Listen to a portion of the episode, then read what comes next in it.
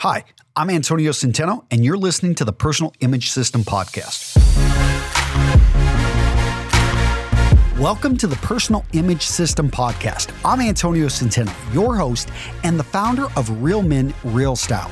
In this show, my goal is to help you learn to leverage the science of style to create your command presence. This is a personal image that sends the signal of confidence and trust and will help increase your earning power and attraction levels. All show notes can be found at realmenrealstyle.com, along with hundreds of videos, articles, and infographics.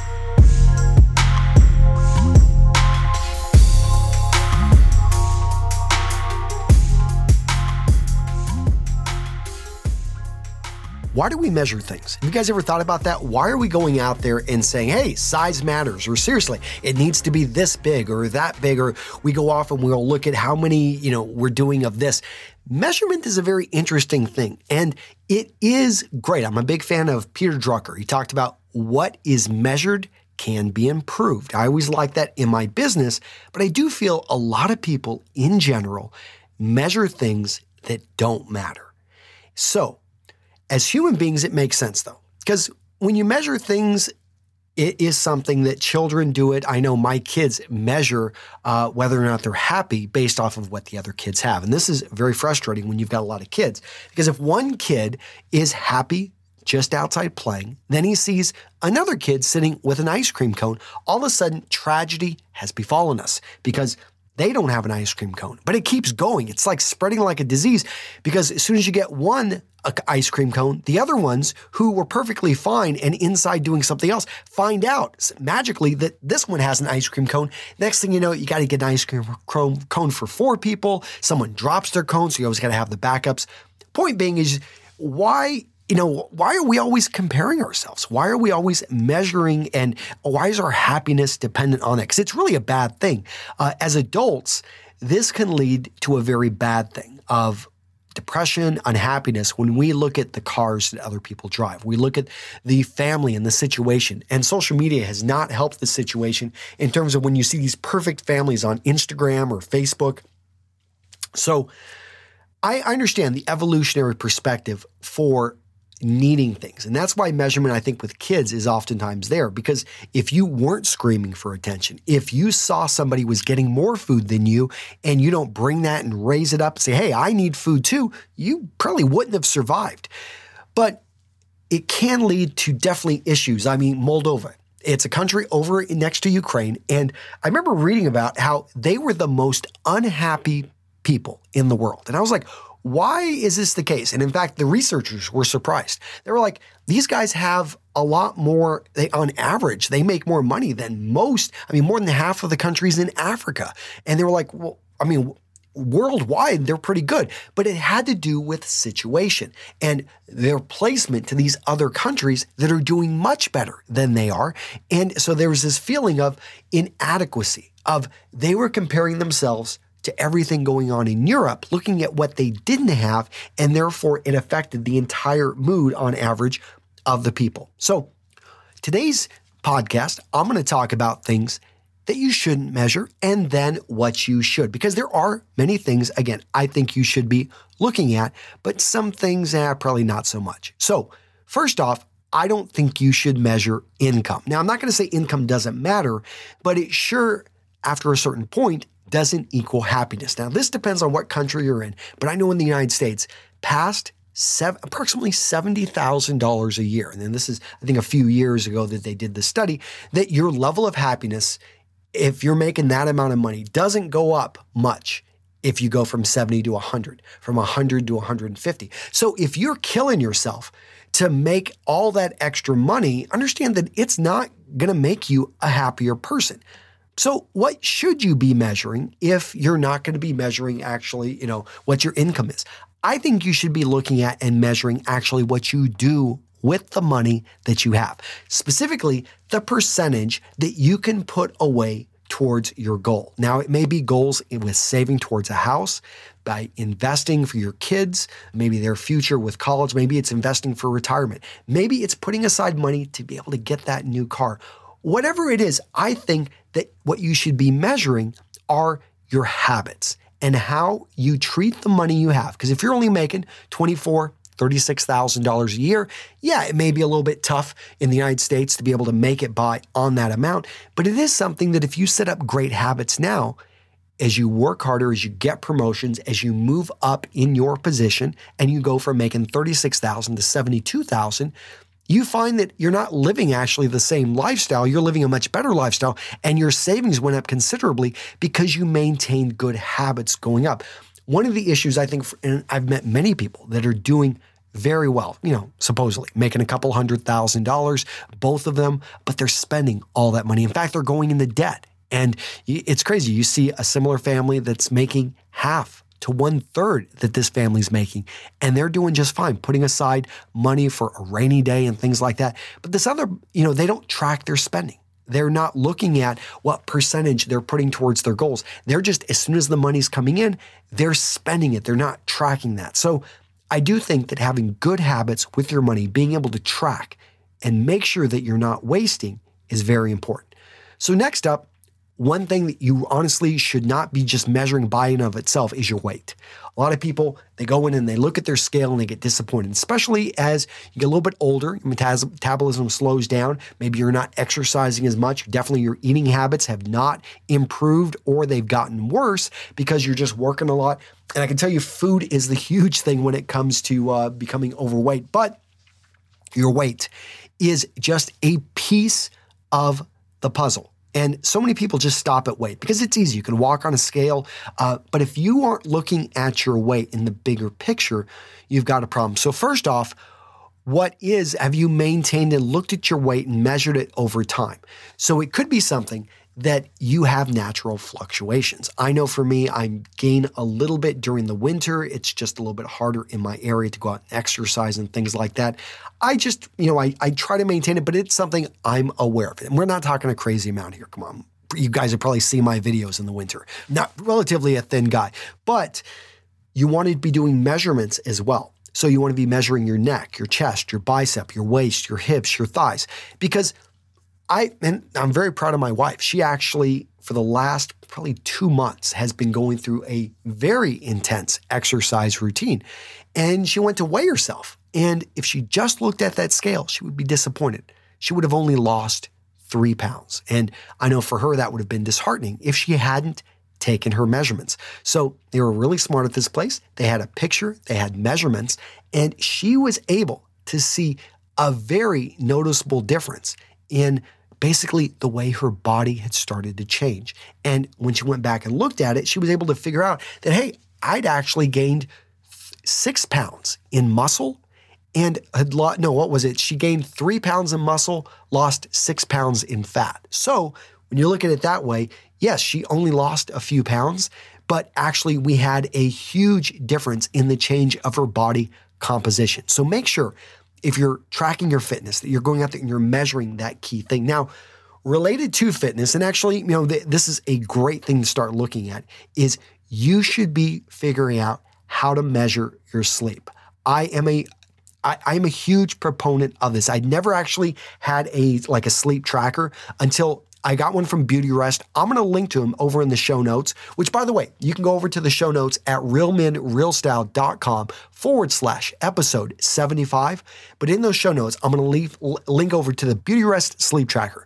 Guys, I am loving this thing. And they were the sponsor of the video. They, you know, I don't really have any sponsors yet on this podcast. I'm just having fun and throwing in companies that I love, which they are but what it did is they put these sensors, or I was able to put them right under my bed, my, my bed uh, side, my wife's side. We have a king size bed. And every night it was actually giving me this breakout report of how I slept. And initially I thought, okay, this is kind of gimmicky. Is this like really going to matter? But I was amazed at the detail they went into the report. They were it, it was very accurate, eerily accurate, because it measures my heart rate. It measures my uh, there's a sensor for the weight. So it was it heart rate, breathing rate, and whenever I lay down there on the bed and actually fall asleep. So there's a little bit they, they track when you're awake and when you wake up throughout the night. They measure the exact amount that you did sleep throughout the night and they measure light sleep, deep sleep, and REM. So let me go ahead and explain ra- rapid eye movement. If you don't know what these are and what happens. So light sleep. Now, this is the sleep. It's choppy, shallow. It's not necessarily restful. Uh, it's and this is stage one of light sleep. Now, stage two of light sleep is you know, this is when you spend most of your time in light sleep and you can be easily awoken. That's the big thing with light sleep is you can just come out of it very quickly. But it's really important for the body because light sleep is basically it takes up more than half the night, and this is when your body processes memories and emotions. Uh, your metabolism starts to regulate itself. There's a lot of body maintenance occurring during the lighter stages of sleep, and your breathing and your heart rate typically decrease slightly during the stage. Now, deep sleep. This is stages three and four of sleep. So at this point, you had to have been in some light sleep and you now have gone into deep sleep. During deep sleep, your body basically is a lot less responsive to outside, outside uh, stimuli. Your breathing slows, muscles relax, heart rate uh, usually becomes a bit more regular. But deep sleep it's all about the body. And this is when the thinking parts of the brain are largely offline. Your muscles are going to be really relaxed. You're not dreaming at this time. And basically, what your body is doing, it's rebuilding, repairing. And related to health, this is when your body secretes growth hormones. And that's going to be associated with your cellular rebuilding and repair and all that stuff like that. But that's why deep sleep is so important. What I didn't know is that my deep sleep happens at the beginning of the night. As soon as I fall asleep, I'm in a little bit of light sleep, but I shoot right into deep sleep. And this is when it happens. Then at about two o'clock in the morning, I wake up. And, the reason I wake up, I think, is I've just, because I've got kids that have been potty training for the last 12 years. And it's just the time that I go grab one of the kids, whichever one it happens to be, we got four of them, and I put them on the potty at two. And then I come back and I lay down. Now, what's interesting here is then I don't go into any other deep sleep. I stick with my light sleep and then I go into REM, rapid eye movement. And so if deep sleep, if you understand that's about the body, REM, it's about the brain. And this is when you start to have those crazy dreams. That's when your body is very inactive, but your your brain is just all of a sudden starting to consume more oxygen. You're having all types of dreams and your brain is just doing what it needs to be, you know, regulated properly. We're talking about emotion, memory, and you're clearing out things that just aren't needed. This is when your brain is resetting itself. And then at about six, seven o'clock in the morning, I, you know, between light sleep and REM, boom, I'm getting up. So what I loved about this sleep tracker is that I was able just to go in and see all of this and measure it over time, measure it over the period I've been doing this now for a month. And you can see, oh, well, I had a bad night's sleep, but what actually is a bad night's sleep and be able to see how the lack of this and this has an effect. Also, I discovered that if I go to bed too late, and I'm talking like after midnight, then all of a sudden the amount of deep sleep very much decreases. Even if I get a solid eight hours, the amount, the percentage of deep sleep still drops and I fall into more REM. So I'm actually kind of tied more to the timing. And if I want to get more deep sleep, I should go to bed earlier. So if my body is really tired, it's something that, yes, at this point, I need to go ahead and, and hit hit the uh, hit the hay a little bit earlier. But something like this is really cool, guys. I'm going to link to them from the show notes. Again, that's the um, what was it? The Beautyrest Sleep Tracker. I'm just loving this device. I highly recommend you check them out. And uh, let's so let's get into things again. Hours worked. So a lot of people are proud, especially you know Silicon Valley. Well, just around. I I talk with a lot of friends that are starting up companies that are doing things um, with a startup. They're an entrepreneur or they're just getting loaded onto a new company. And they're like, man, I knocked through 70 hours. I'm working 80 hours a week. I'm working 100 hours. Not too many people are proud of 100 hour weeks, but you hear a lot of people saying, yeah, I work 70 hours a week. I put in my 60. I'm I'm up and coming. What what you should be measuring is not the number of hours, and this took me a long time to figure out, but what you're actually getting done that is important. So, in the show notes, I'm going to have a link to the priority matrix. The priority matrix, it's basically a four, it's a square broken into four parts. And what you want to focus in on is what is important and what is not urgent because that is to me the most important square. What's important and what is urgent? Yes, that is obviously that's urgent and important. So you got to get to it. But oftentimes we can prevent so many things from not from just not going over into that that important and urgent square, which is like the worst place for I think things to be because then you've got a lot of pressure and stress, and that's why you're working those crazy hours.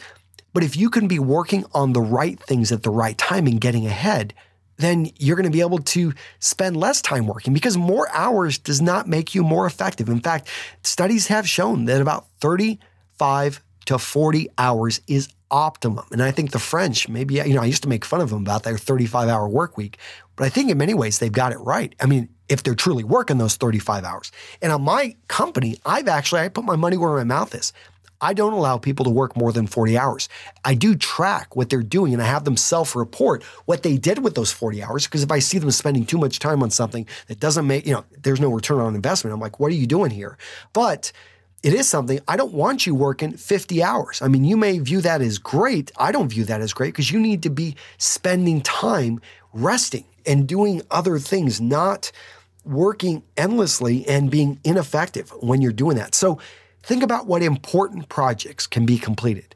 What measurable progress can you make? Not the number of hours that you're working. And I think if you do that, you're going to have much more success, especially when you're running your own business because that's one of the hardest things to do is we want to fall and the rest of the priority matrix talks about things that are not important that are urgent and that's the most dangerous things they scream in front of you they're trying to get your attention but when it comes down to it they're not important. And you working on them makes you feel great. Social media email those things it feels good to answer a lot of emails.